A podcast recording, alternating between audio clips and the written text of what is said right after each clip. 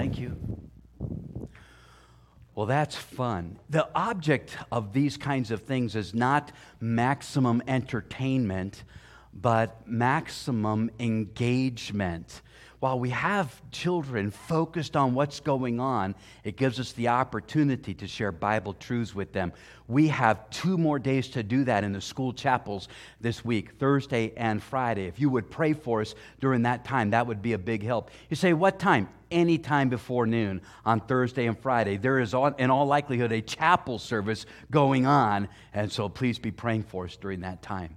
I used to think years ago, because I would say when I was 10 years old, I surrendered to preach when I was 15. I used to think years ago that if I just lived in the first century, if I had the opportunity to hear Jesus teach, if I had the opportunity to see the miracles that he did, if I had the opportunity to follow him and to walk with him, I'd just always be locked on. I would always be 100%. I'd be passionate for the Lord Jesus Christ. I just figured that was the case. And then one day, the Spirit of God brought to my attention a verse in the Gospel of Mark. So if you look with me to the Gospel of Mark chapter 6, the Gospel of Mark chapter 6. And there was a verse here that let me know that those who were closest to him, those who were closest to the Savior, in Mark chapter 6, those who were closest to the Savior were not always passionate about the things of God.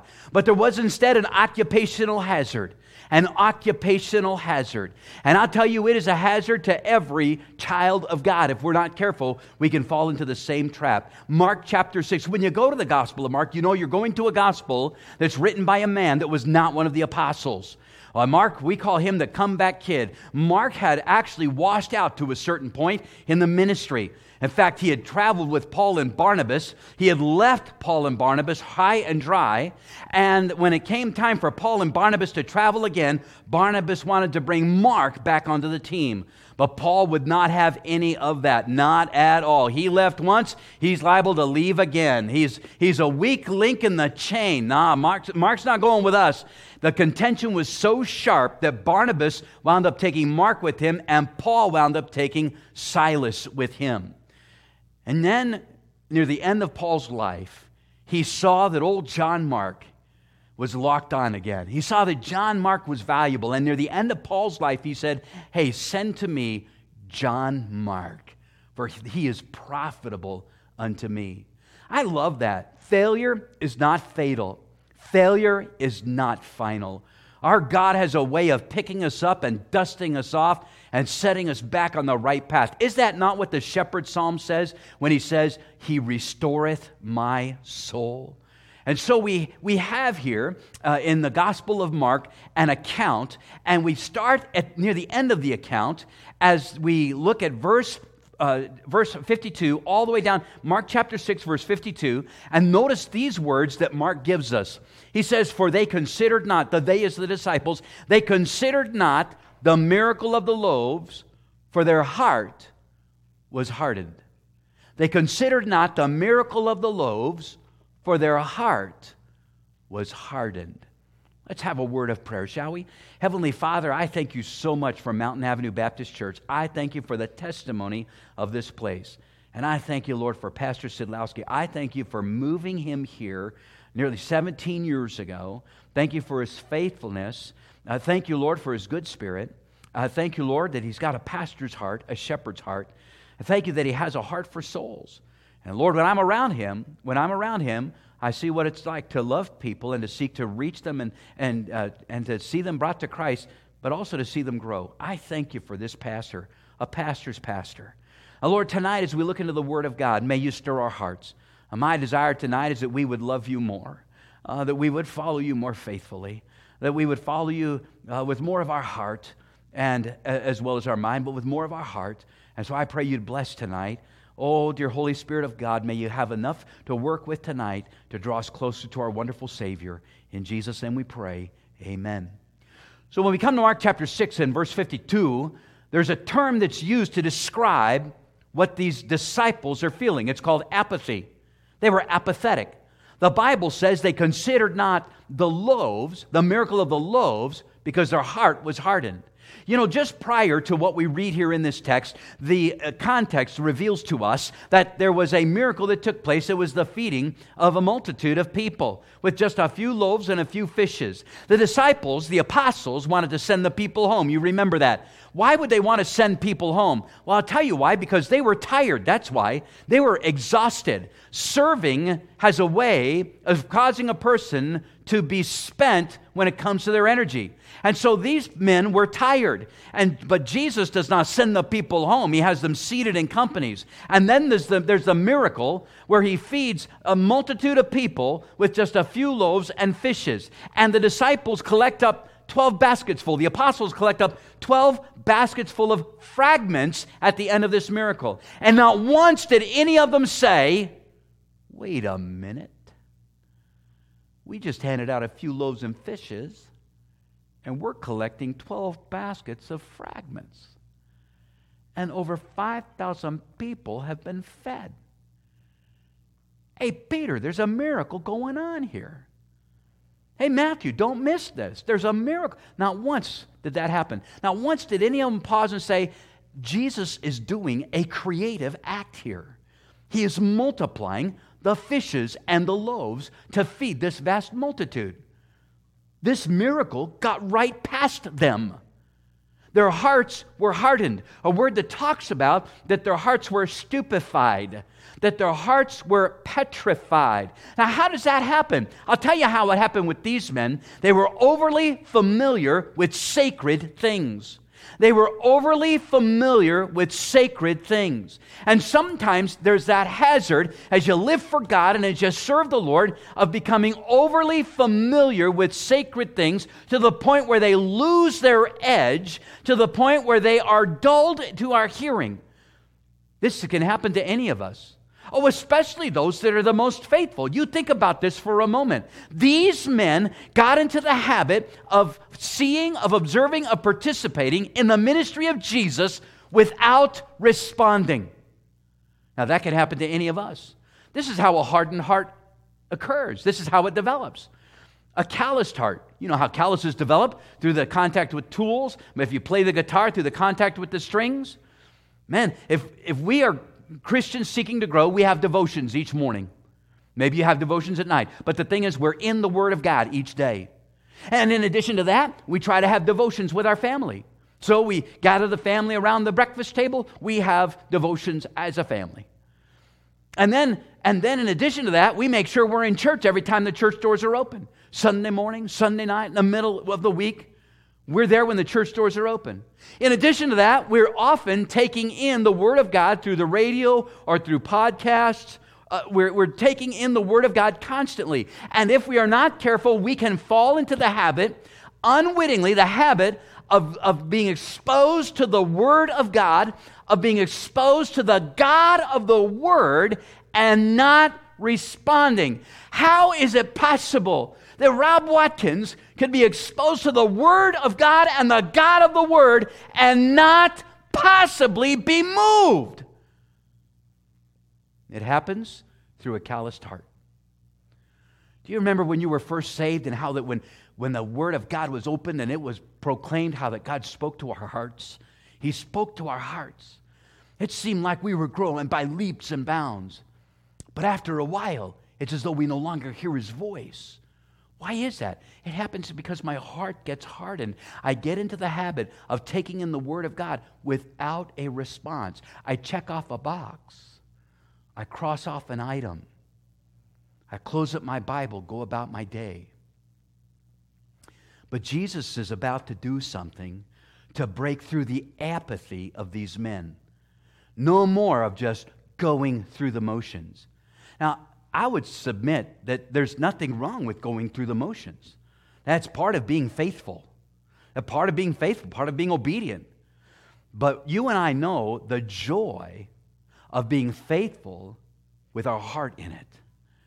Being faithful not just with our actions, but with our passion. And so let's see what Jesus does to arrest these men out of that apathy. And so we begin at verse 46. Here's verse 46. Mark chapter 6, verse 46. And when he had sent them away, he departed into a mountain to pray.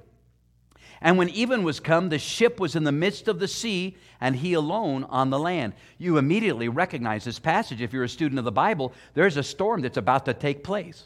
This will be the second storm that involves Jesus and the disciples. The first storm that involved them, remember, Jesus was in the boat with them. He was asleep. And in that storm, the waves were crashing over the sides of the boat. The wind was boisterous, and these seasoned fishermen were just sure they were going to die. And they wake Jesus up and accuse him of apathy. They said, "Do you not care that we are going to perish?" And Jesus rebukes them for not having faith. And then with his voice, he calms the waves and the sea and the wind. He says, "Peace, be still," and immediately. And remember the response of the men in the boat? They came and they thought to themselves, "What manner of man is this that even the wind and the waves obey him?" So this is the second storm. But that context of the first storm is incredibly helpful because it shows us there's some progress about to take place. And so Jesus has finished feeding the 5,000 plus. He has sent his disciples, his apostles, into a boat to the other side of the sea. They're toiling all night long. Notice what the Bible says here in verse 48. And he saw them toiling in rowing, for the wind was contrary unto them. And about the fourth watch of the night, that's between 3 and 6 o'clock in the morning, it's still pretty dark out, and about the fourth watch of the night, he cometh unto them walking upon the sea, and would have passed by them. But when they saw him walking upon the sea, they supposed it had been a spirit, and cried out. For they all saw him and were troubled. We'll pause there for a moment. According to the Gospel of John, they're about 20 furlongs across that sea. They should have been by the other side, but the wind is contrary to them. These men, if they thought they were tired at the feeding of the 5,000, they didn't know what tired was. Now they are tired to the bone. And the wind is catching the spray of the sea and soaking these men with that spray. It is soaking through their clothes. It is soaking through their hair. It's soaking through their beards. And they're standing in some water, and there's the constant motion and the constant sound of the wind, almost like a jet engine. And it is not letting up, and it shows no sign of letting up. These men are thoroughly exhausted and soaked. And then they see something they've never seen before. Now, when Matthew records this, he records for us also Peter being invited to get out of the boat and Peter walking on the water. Now, when I was a kid in church, we had the flannel graph lessons. Peter walked on the water about 4 times a year. But they had never seen anybody walk on water in this text. This was all brand new to them. And so when the disciples see Jesus walking on the water, the Bible says their hearts were troubled. They were troubled. And yes, they would be troubled. They'd never seen anything like this. This is unusual. This is kind of spooky. This is odd. This is weird. This is creepy. There's something going on here we haven't seen before. It's a phantom. It's a ghost. And then the rumors start. It's a ghost. It's a phantom. We're all going to die. He's from the netherworld. And Jesus calms them down. Notice what the Bible says here in verse 50. For they all saw him and were troubled. And immediately he talked with them and said unto them, "Be of good cheer, it is I, be not afraid." Well, one of these days I want to preach a message called From Fearful to Cheerful, based on that verse right there. From fearful to cheerful. Because what Jesus did, he didn't calm the storm yet. He didn't say, "All right, fellas, calm down, let me take care of the storm." No, instead what he did is he gave them something to calm their hearts greater than a calm sea, and that is his presence. He did not solve the problem, but instead he interjected himself into the problem, and he was present with them in the middle of the problem. And sometimes we think, "God, you don't love me. Why, the way you're treating me, I wouldn't even treat my own child this way. You must not love me." And we want God to immediately solve the problem and to take away the issues and to take away the things that are frightening us. But instead what God does is, instead of taking it away, he says, "Hey, I'm right here with you. You don't have to be troubled. My presence will give you peace. You don't have to go through this alone. I'm right here with you." Now, Mark, it's believed, got his account of these things from Peter. But under the inspiration of the Spirit of God, Mark was guided as to what to write. And no doubt he was given additional revelation as well. Matthew records for us Peter walking on the water. But Mark skips over the Peter account. But let's look on in the text and see what it says in verse 51. And he went up unto them into the ship, and the wind ceased. Hey, Matthew says the same thing, that after Jesus plucked Peter up out of the water, that they immediately got to the ship, and immediately when Jesus got to the ship, the wind ceased. I don't know if you could picture this with me. I'm amazed by this picture. There's not a word spoken. It's simply Jesus' presence in the ship, and in an instant, that whirlwind jet engine noise that they've been hearing all night long, that forward and backward motion, the pitching motion as well from side to side, that turbulent sea, in an instant is suddenly calm and quiet. And that which had been foamy was now like glass. And these men sit there with their mouths open. In 1986, there was a drought in Galilee. The sea had receded so much that there were things that began to poke up from the surface of the sea. One of those was a fisherman's boat from the first century. It was about 20 feet long. It was about 4 feet high and about 7 feet wide. It had benches in it. These men, when everything got quiet, their mouths must have dropped open. You didn't hear anything. No more wind, no more waves. Maybe you hear a drop of water falling from Andrew's beard, hitting that wooden deck with a thud. And Jesus is about to shake these men out of their apathy. Look what the next verse says. It says in verse 51, it's the same verse. He went up unto them into the ship, and the wind ceased, and they were sore amazed in themselves beyond measure, and wondered, for they considered not the miracle of the loaves. The Bible seems like in this passage, like Mark is taking every word in his limited thesaurus to describe the response of these apostles. He says they were sore, amazed in themselves beyond measure, and wondered. And you know, the Spirit of God never throws a word in there as filler. There's nothing in there that is just there to take up space. It all has a significance. It all has a meaning. So he starts with saying that they were sore amazed in themselves. The word amaze has to do with the mind. It says that these men were intellectually stretched. They had never seen anything like this before. And so they moved from apathy to amazement. They could not wrap their minds around what they had just seen. Oh, that we would be the same way. Oh, that we would have our eyes open to watch as God works in ways we just cannot explain. Miraculous things, amazingly, divine appointments. Others call them coincidences, but it's our God at work. Not only were they amazed, notice what the Bible continues to say, that they were sore amazed in themselves beyond measure and wondered. And these words talk about them being rendered speechless. They were astonished. For the sake of an outline, they go from apathy to amazement to astonishment. In amazement, they couldn't wrap their minds around what they saw. With astonishment, they couldn't wrap their words around what they saw. They were rendered speechless. They could not explain what they saw. There weren't words enough to describe what they saw. They were rendered unspeakable. They were rendered speechless. They were astonished. When was the last time we let the Lord astonish us? When was the last time we saw something that we just could not wrap up in words? When was the last time we reflected so much on His goodness that we were left speechless, so filled with gratitude that we just couldn't put it into words? They go from apathy to amazement to astonishment. And then they go to what we would call adoration. For this, turn with me to the Gospel of Matthew's account, Matthew chapter 14. Matthew chapter 14.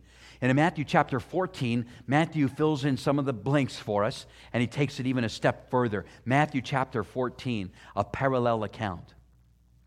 And in Matthew chapter 14, we look here at verse 31, Matthew 14, 31, and the Bible says this, "And immediately Jesus stretched forth his hand and caught him," that is Peter, "and said unto him, O thou of little faith, wherefore didst thou doubt? And when they were come into the ship, the wind ceased." No words, only his presence. "Then they that were in the ship came and worshipped him."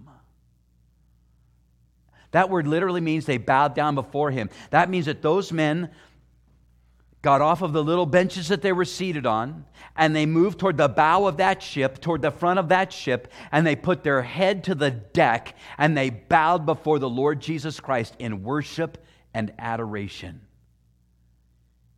The first time that Jesus calmed the storm, they said, "What manner of man is this, that even the wind and the waves obey him? Fellas, he's much more than merely a man."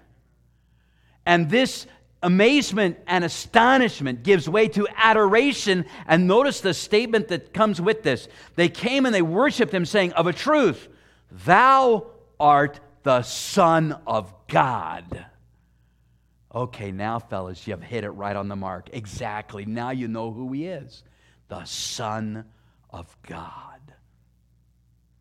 There are times in my study when I'm preparing for a message, and it just seems like the Lord just bursts in on the scene with such a freshness and such a closeness. And there are times in our lives where we experience his presence, and we're very careful not to dispel that. There are times where after catching a glimpse of our God and catching a glimpse of our Savior through the Scriptures, I have to push my Bible forward, scoot my chair back, and just get on my knees and just worship. Worship God. Not just bow my head, and there's nothing wrong with that. Not just bow my heart, and there's nothing wrong with that. But to bow my knee and just worship him and just be there. Sometimes in church services that happens. It's rare, but sometimes God has been so in our midst, and we've sensed him moving, and he's doing such a special work, and there's a sense of his presence, and we see in reality that as a church, when we gather together in his name, Jesus is in the midst of us. And even though the last song has been sung, and even though the last prayer has been uttered, we just don't want to leave, because God's in this place. We just don't want to leave. But eventually we must. Oh, that God would break through my apathy, and that he would cause me again to be amazed, that my mind would be stretched by who he is and what he does and by his character, and that my vocabulary would be exhausted. Couldn't put into words what I see God doing. It's just so amazing. And then that would lead to worshiping him. I think something like this is very well illustrated through an event that happened in the life of a man named William Montague Dyke. William Montague Dyke. This happened many years ago. William Montague Dyke was a brilliant student. At a young age, he lost his eyesight due to an accident. He lost his eyesight, but he had a brilliant mind. It showed up in elementary school, secondary school. He went to a university. And while being at the university, he met a girl. They fell in love, and they planned to get married. She was the daughter of a Royal Naval officer. And the officer knew of a surgeon that could reverse William's condition. There was this warning that if the procedure did not work, his sight would be irreparably damaged. But there was the good possibility that the procedure would restore his sight.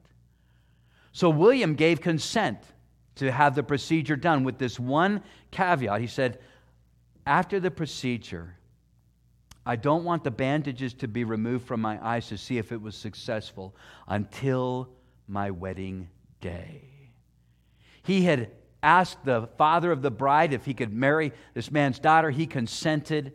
He said, "The first face I want to see, if it's successful, is the face of my bride." So the surgery was accomplished. It was finished. The day of the wedding came, and William was guided by his father, but also by that physician that did the surgery. And the building that they were in was like a cathedral. The acoustics were such where you just whisper on the platform, and it carries through the building, and the place was packed. Packed not just because people wanted to be supportive of the wedding, but they knew also that this would be the revealing as to whether William's eyesight was restored or not. There was family and friends. There was royalty there, military there.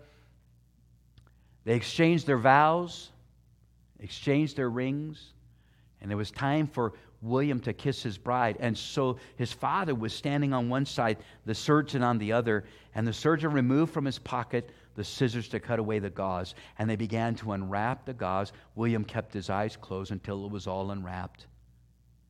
And then he opened his eyes, and people leaned forward. He began to weep. And some people said, "Oh, what a disappointment. It didn't work. What a disappointment." But the silence was shattered as William very crisply said, "You are more beautiful than I ever imagined." And I think that's what it'll be like with our Savior. We catch glimpses of Him now, and they're wonderful. But there's coming a time when our faith will be made sight, and we'll say, "Lord, You gave me glimpses of how wonderful You are." The sense of Your presence, especially during difficult times. But oh, that didn't do it justice. You are more wonderful than I'd ever imagined. Oh, may God pierce through our apathy. May He give us that sense of amazement, astonishment, that we might then adore Him. But we're not done then. You know, after this event of the storm, these guys haven't even dried out. There's a work to do.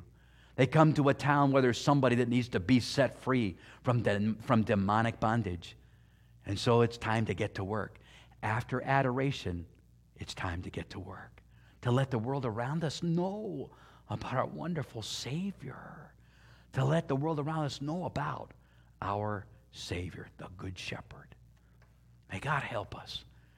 Maybe tonight your heart may be callous. That's something between you and God. And maybe you'd ask the Lord, "Lord, break through it. I want to hear afresh and anew Your promptings. I want to sense Your presence afresh and anew. Lord, it's been a while since I've responded to You or responded to Your word. Lord, break through that callousness. Make my heart tender again." Now, when you do that, it's very likely the Spirit of God may prompt you to do something. Don't shut that off. Don't shut that down. That's God answering your prayer. Let's pray together. Father, we thank You so much for Your word. And I thank You that this account is here for us. I thank You that we find out that the apostles were men of like passions just as we are. And that there are times where we can become overly familiar with sacred things to where they lose their edge. They lose their sharpness. We're no longer moved as we used to be. But Lord, I pray You'd break through that. I pray Your word and the Spirit of God would break through that. Oh, give us those times and help us to look for those times when we are amazed. Lord, may You do some things that are just not explainable. They're only explainable because You're doing them. May You do things in our lives and in our ministries that only You can do. And then you get the honor and the glory, and we'd be very quick to give You the honor and the glory. And Lord, may you also at times just render us speechless. Do something so amazing that why to speak would seem to ruin the moment. To speak would seem to be adding our 2 cents, which would just sort of soil what it is that You're doing. I pray, dear Lord, that You would at times render us speechless. May we just marvel, and may we adore You. May we worship You. Lord, I don't know why You led us to preach this message. We had some options, but you led us to this tonight. And maybe it's for my own heart. I thank You for Your word. I thank You for what it does in our hearts. But maybe it could be too, Lord, there's somebody in this room or somebody online that their heart has just been callous toward the things of God lately. And it's showing up in how they treat the people around them, the people that are closest to them. And we have a phrase we use to identify this refreshing. We call it personal revival. And maybe that's what we need, to once again be enamored by our God, to be enamored by our Savior. Oh, may it be so. Our heads are bowed and our eyes are closed. You know, God has a way of speaking to our hearts and bringing us to an opportunity to do something with what He's shown us. And I would urge you tonight, if God speaks to your heart through these things, to do something with that. And maybe you would commit yourself. You'd say, you know, I'm going to pray that God would break through that callousness. I'm tired of just going through the motions without my heart in this. I'm tired of just going through the motions. Oh, I want to love God with my heart. I want to love God with everything that's in me. I want to serve Him with everything that's in me. Oh, Lord, break through the callousness. Make my heart sensitive again to the leadings of the Holy Spirit of God and to the teachings of the Word of God. Maybe that would be your prayer tonight. And you would just let God know that that's doing something with what we've heard tonight. Lord, again, I thank You for Mountain Avenue Baptist Church. And I thank You for the testimony of this place. And I thank You for the good spirit that is here. I thank You for the faithful people that serve You and that love You by loving others. And Lord, I pray You'd keep Your hand on this place. And I pray that You'd continue to give the folks here strength and grace and just a great spirit. But Lord, we've been at this long enough to know that there are times when we could just slip into just going through the motions. And I pray that You'd pierce through that apathy in our hearts. Stir us again, dear God. In Jesus' name we pray. Amen.